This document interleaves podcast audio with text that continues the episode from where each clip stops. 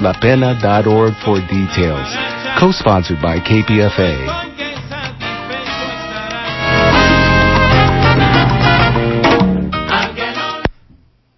And you are listening to KPFA 94.1 FM and KPFB 89.3 FM in Berkeley, 88.1 KFCF in Fresno, and www.kpfa on the web.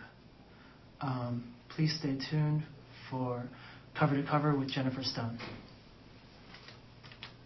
Happy ending, nice and tidy.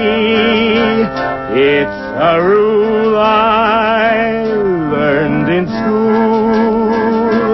Get your money every Friday. Happy endings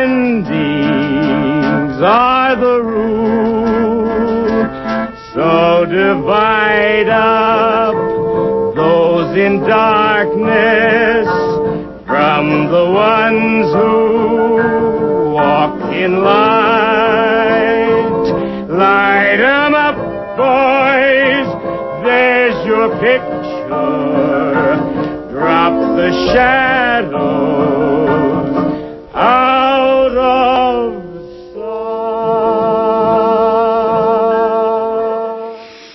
This is Jennifer Stone with Stone's Throw, and today I want to talk about phallocracy. Yes, our phallocentric culture. Last week I was talking about kakistocracy. That's a state that is run by the very worst of its citizens. Yes, kakistocracy, kaka. Phallocracy, or jockocracy, yes, a jockocrat. I love that is a culture in which we have a phallocentric point of view, a male dominant society, you know. Everybody tells me we've changed, and there's something to that. We've got Hillary, we've got 14 women senators. Never mind, uh, same old, same old, but I don't think um, listeners to KPFA would argue with the fact that we exist in a militarist megalo, macho, monomaniacal world. We spent a trillion dollars, the planet, everybody, that is, the whole globe, spent a trillion dollars on weapons last year. Half of it was spent by the United States. Uh, how can that be possible? I, well, I heard it. I heard it, I think, on NPR. we're not, we're not the only ones. Not the only threat to the planet, just the biggest, yes. Half a trillion dollars. I looked in my notes and it seemed, um, you know, if you follow the money, um, bin Laden spent a mere half million that hit uh, on our soil, the uh, horrors of 9-11. He certainly got a bargain, didn't he? Dark thoughts today, dark thoughts. I was thinking of Deep Throat, yes. Was it John Dean called it the dark, difficult vision of the right wing? I want to play a little game before I talk more about phallocracy. I want to read you a couple of quotes. And just just for fun, see if you can guess who said these. I want to try to do this every every time I'm on the air because, you know, uh, I, I, like contradictions. It helps us to think. Uh, now, who do you think said this, the following, this quote? When information, which properly belongs to the public, is systematically withheld by those in power, the people soon become ignorant of their own affairs, distrustful of those who manage them, and, eventually, incapable of determining their own destinies. Think about it. Yes, that statement was made by Richard M. Nixon. I got this from the AVA Anderson Valley Advertiser. I remember Gertrude Stein in World War II. She used to get so upset because she said the American boys would come over to Paris and they would say, uh, soldiers, she would say, we are so glad to have Roosevelt do our thinking for us. Yes. Okay, one more, just just for kicks, just one more. See if you can uh, pinpoint who said this. It's just one sentence. Um, What we want in our media is an ostensible diversity while maintaining an actual uniformity. yes, indeed, yes. One political party with two right wings and so on. Yes, uh, we want it to look as if there's um, an argument or a discussion going on, Hannity and Colmes, that sort of thing. Oh, you know, he said, she said, uh, but of course, um, it's all the same BS. And the uh, person who wrote that, yes, what we want in our media is ostensible diversity while maintaining actual uniformity. That was Joe Goebbels, Joseph Goebbels, in the uh, uh, uh middle of the 20th century, the uh, point man, the brains, the uh, PR man, the publicist for Adolf Hitler. this week, I was reading the article uh, on deep throat in Variety. You know, it's an article it's titled "I'm the Guy They Call Deep Throat" by John D. O'Connor. Um, hmm. Vanity Fair, July 2005, and uh, I called my uh, my younger son. I was talking to him. He's 42. He was 12 when um, Watergate hit the the uh, news, became part of our culture. Uh, we have learned that this 30 year old political scandal called Watergate was instigated by Mark Felt. We finally got this confirmed. Mark Felt, F-E-L-T. Number two man at the FBI back then. He's now 91 and pretty much out of it. Uh, he was called Deep Throat by the two reporters, you remember, Woodward and Bernstein. And when I talked to Peter, when I talked to my son, uh, he said, yeah, he, he remembered the scandal, and probably not because it dethroned Richard Nixon and uh, got rid of the uh, Democratic, the Republican uh, administration. But he remembers it because of the allusion to Linda Lovelace a woman who played the role of Deep Throat in a movie by the same name, a pornographic film. Uh, so many of us remember, we remember Linda Lovelace, this uh, tragic woman. Um, uh, she, she wrote a book and all that, but she apparently never saw any profits. She didn't follow the money from that. Uh, I remember she, she turned up on the Phil Donahue show years ago, uh, the audience yelled at her, and she explained she was a battered wife, that her husband um, was basically her keeper. She tried to go home to mother, but mother said, no, no, young couples have to work these things out. And she said that, uh, you know, after the film came out, well, you know, she just became a, uh, uh, well, she was just sold by her husband. She said she was just thrown into rooms with men and, and, uh, uh, and like that, uh, several people in the audience asked her to name names, and uh, she did mention one or two, and then they yelled at her for uh, uh, for outing them, saying that uh, she had no right to say that sort of thing about important people. And she said they weren't important, just famous. Anyway, um, at that time, I think she was on public assistance. Her story is, of course, tragic. Um, but the movie Deep Throat apparently made an impression, at least on my 12 year old. Uh, I asked him if he knew what, what that meant, you know, um, the oral sex allusion. And he says, well, he, he figured it out. I guess uh, most of us think then of the uh, the Monica episode during the Clinton impeachment and, uh, you know, the detailed description of oral sex. And I always wonder, you know, Always the allusion to sex um, cements these things in the mind. Context is lost whenever sex is introduced.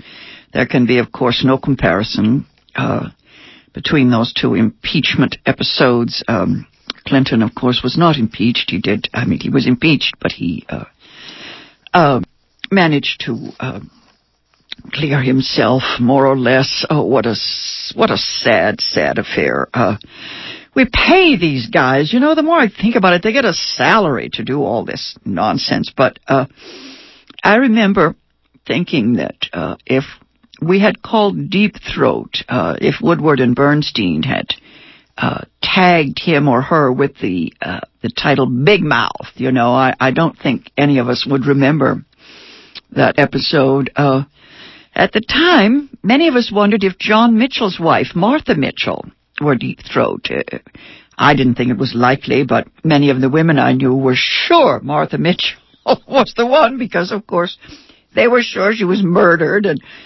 they they wanted her to be the source. Um, I don't know. Uh, I think that it's just possible at this late date. Um, I think it's just possible we can assume that our passion for drama is always stronger than our need for the truth. Uh, I used to believe in the truth till I found out what it was. Uh, we seem to need uh, a tragic formula, you know, something from the Greeks, from Shakespeare. Yes, I want to talk about that today in reference to ancient phallocracies. Uh, poetic justice, poetic justice.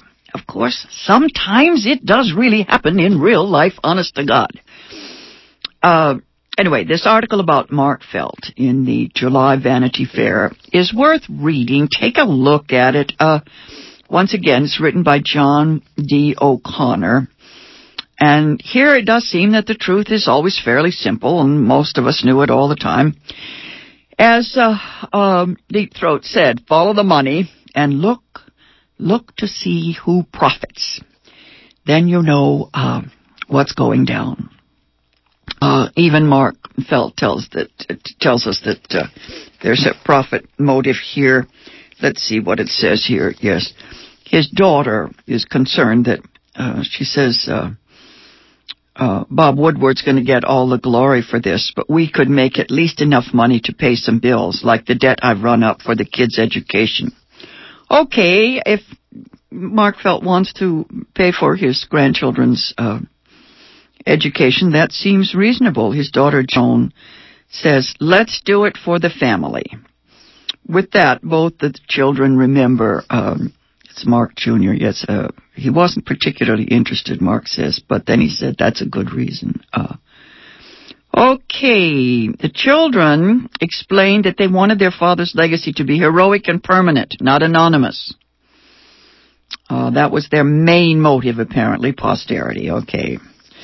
Oh, Hollywood's going to get hold. Well, Hollywood um, uh, has done a good job already. Uh, every time I turn on the radio this week, I hear little bits of all the President's Men with uh, Dustin Hoffman and uh, uh, Robert Redford playing the journalists. Ben Bradlee's wife, Sally Quinn, has been interviewed a lot. Um, um, the assumption in this article is that Mark Felt was tortured inside, that he didn't show it, that he was not like the character in the film, played by Hal Holbrook. Uh, he was not an edgy or neurotic person, but uh, this was the most difficult decision of his life, and uh, uh he had decided to uh, take the secret to his grave. Um, is 91, yes. Um, people do seem to live forever. anyway, the secret is out, and let me read you the uh, little bit from the uh, article. It's basically the author's opinion. He writes, I believe that Mark Felt is one of America's greatest secret heroes. Deep in his psyche, it is clear to me he still has qualms about his actions. But he also knows that historic events compelled him to behave as he did standing up to an executive branch intent on obstructing his agency's pursuit of the truth. Felt, having long harbored the ambivalent emotions of pride and self-reproach, has lived for more than 30 years in a prison of his own making, a prison built upon his strong moral principles and his unwavering loyalty to country and cause. But now, buoyed by his family's revelations and support, he need feel imprisoned no longer. Let's see. Let's see, he started out as a Democrat, became a Reagan Republican. Anyway, uh, Vanity Fair, July 2005. Mark Felt, make up your own mind. Uh, who are the good guys and who are the bad guys, folks? Uh, you must remember that everything Hitler did was legal. Um, sad, sad, sad. I, I'm fascinated lately that everyone compares what's going down in Washington, D.C. to what went down in Germany. And I think perhaps we're a little off base there. Um, Germany was, after all, a very small, homogeneous country. This is a great nation. And um, when we come apart, it's going to be more complicated. what I think is the the element that holds it all together, the key, the psychological key, is something I called the uh, the psychology of fascism. Was that someone once said? They said um, all fascists are misogynists, but not all misogynists are fascists. You know, there there are different styles. People, I want to go all the way back to ancient history. I want to go back to ancient Greece. Uh, they weren't homophobic. No, I want to go back to a little book that I read years and years ago, and a little light went off in my head. It's two and a half millennia ago, and there were no weapons of mass destruction as we know them today. There was just human nature, the constant, you know.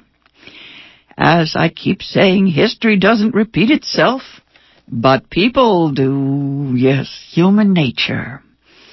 This, I don't, I, I every time I start talking about uh, testosterone or masculine psychology, I always get angry mail.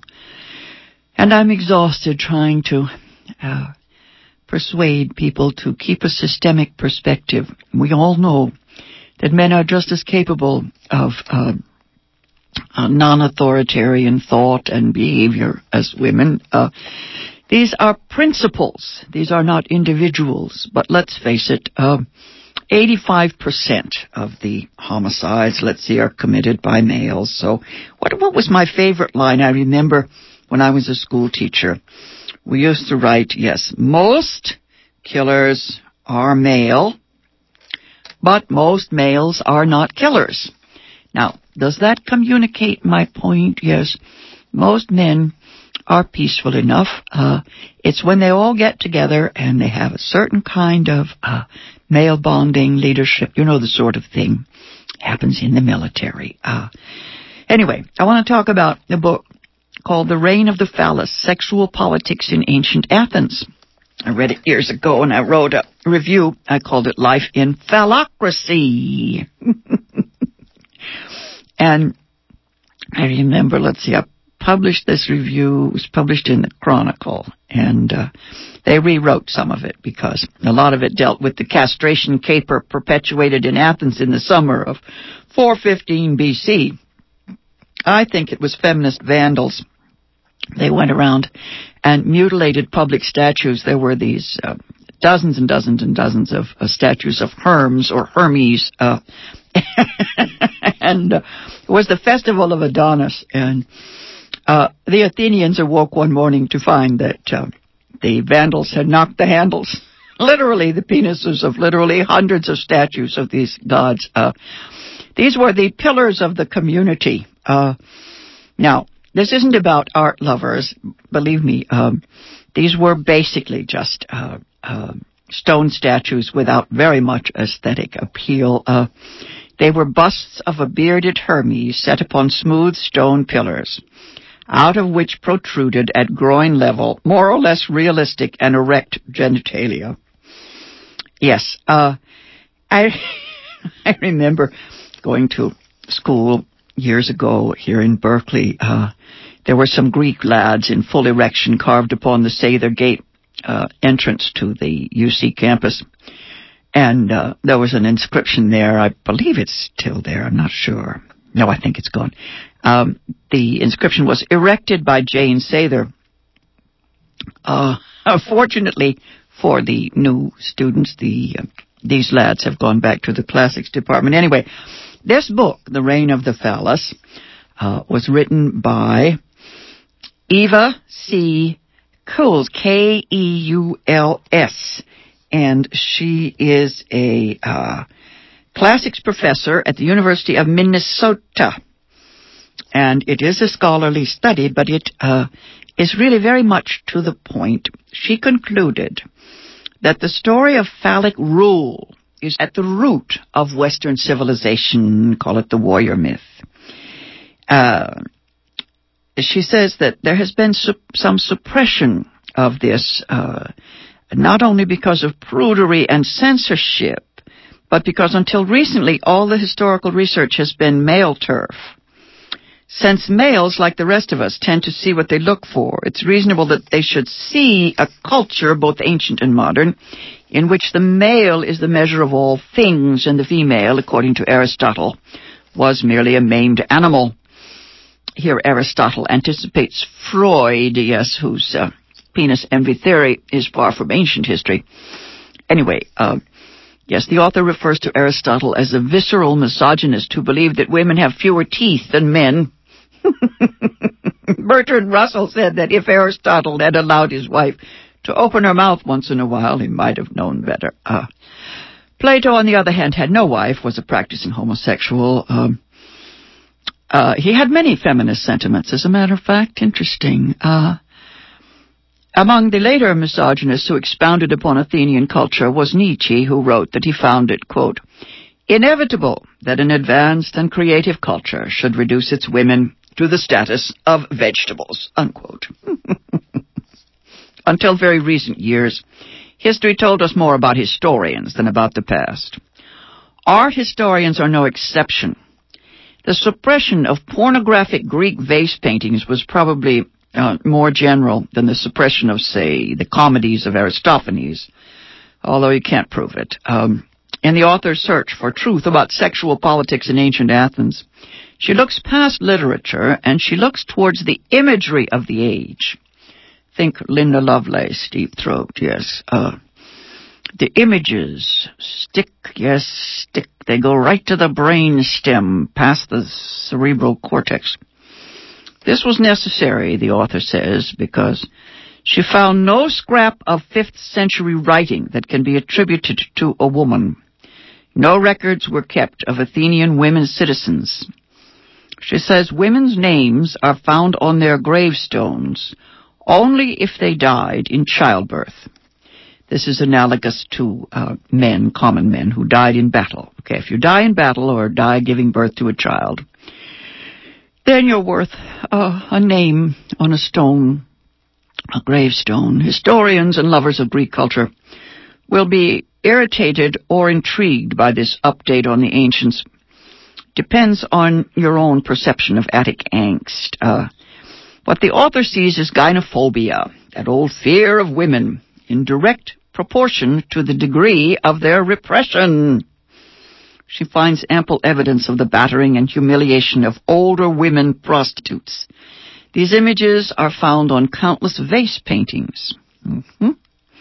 They didn't care for those crones back then. They didn't want anybody's mother-in-law speaking up. Interesting. The author concludes that this practice helped banish the mother image from men's souls. Scenes depicting symposia, symposia literally means drinking together, scenes depicting symposia indicate that a liberal education for Athenian male citizens included the demeaning of slave prostitutes. Sound familiar, folks? The old stag party? Linda Lovelace, yes. Aha! The often romanticized courtesans of ancient Greece were seldom well-to-do, as in the case of the modern call girl, the imagined uh, prosperity or glamour of such women was a sop for male guilt. The famous Aspasia, Socrates' teacher and Pericles' mistress, does seem to have prospered by her wits, one of those exceptions who prove the rule. The rule, as it is today all around the globe, the rule was slavery and prostitution.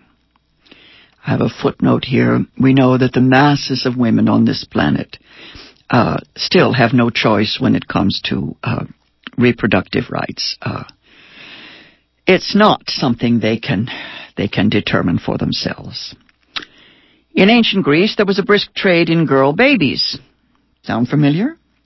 The marriage age was 14 for female Athenian citizens, 18 in the more egalitarian city-state of Sparta. This was followed by a lifetime of segregation at the back of the house, where even the food was inferior to that served in the men's dining room. Of course, yes, this sort of thing, um, look around, is still going down. Male pursuits were, as always, public, conducted out of doors in the open air. The architecture there was sublime. Female chores were private, confined to the dark boxes called women's quarters. The author finds no pictorial evidence of what we would consider lesbian erotica. Wow, I find that that very upsetting. I'm sure there was there was some. Anyway, what she does find is bondage motifs, an iconography of aggression and glorified violence on a scale with our own.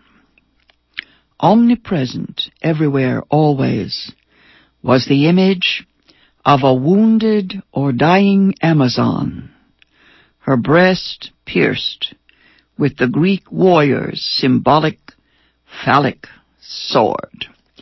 I remember when I was a schoolgirl at Mills, we had a huge portrait, yes, of an Amazon, a wounded, dying Amazon. She'd cut off one of her breasts, of course, so that she could better shoot the bow, but her breast was pierced with the Greek warrior's symbolic phallic sword.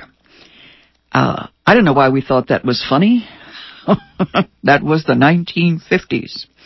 But it, it basically summed up uh, phallic culture or a phallocracy life in a uh, male-dominated society. The author of this book asks, is it art or propaganda or the best of both? The image makers, she says, the potters and painters were exclusively male, just as today's pornographers are uh, almost all male. Uh, at least they work for a male market. They banish the feminine principle and exalt the masculine. The overwhelming prevalence of male dominance and female submission revealed in the imagery of our age is more than just male fantasy. Uh, even today, most brothels are male-owned. It was unheard of for a woman in ancient times to have economic independence. Today, there are a lot of token females in the flesh markets, but the real entrepreneurs uh, and the consumers are still men. Anyway, there's a lot more material here about the homoerotic subtext of much Greek visual art. Uh, Oh dear. Most of my professors thought that Greek friendships were ideal and that they expressed an intellectual and egalitarian love ethic. Our professors were such innocent, innocent, sweet fellows. Anyway, what I discovered in this book is an account of the birth of Western civilization that is further proof that the less room there is for women in the world of reality, the more they invade and occupy the imaginations of men. And that, folks, is what gave us the Greek drama and Greek tragedy. Uh, thank the gods for Euripides, who told us what women's lives were really about. Till Thursday morning at 8.20, go easy. And if you can't go easy, go as easy as you can. This has been Jennifer Stone. So divide up those in darkness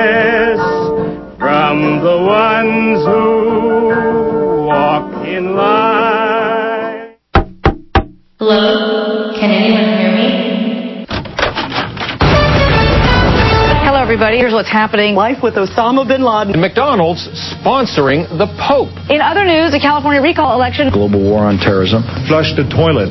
They're taxed. The Patriot Act has not affected their civil rights. Osama's former mistress talks to Rita in a big story exclusive. Aren't you sick of all that? Hear my voice. Escuta minha voz. Nivelage. Bemangush bede. Écoutez-moi, mon vieux. Oye, mi boss. Become an apprentice at KPFA. This is an affirmative action program designed to teach production skills and provide media access to our communities. Call 510-848-6767 extension 235 to apply.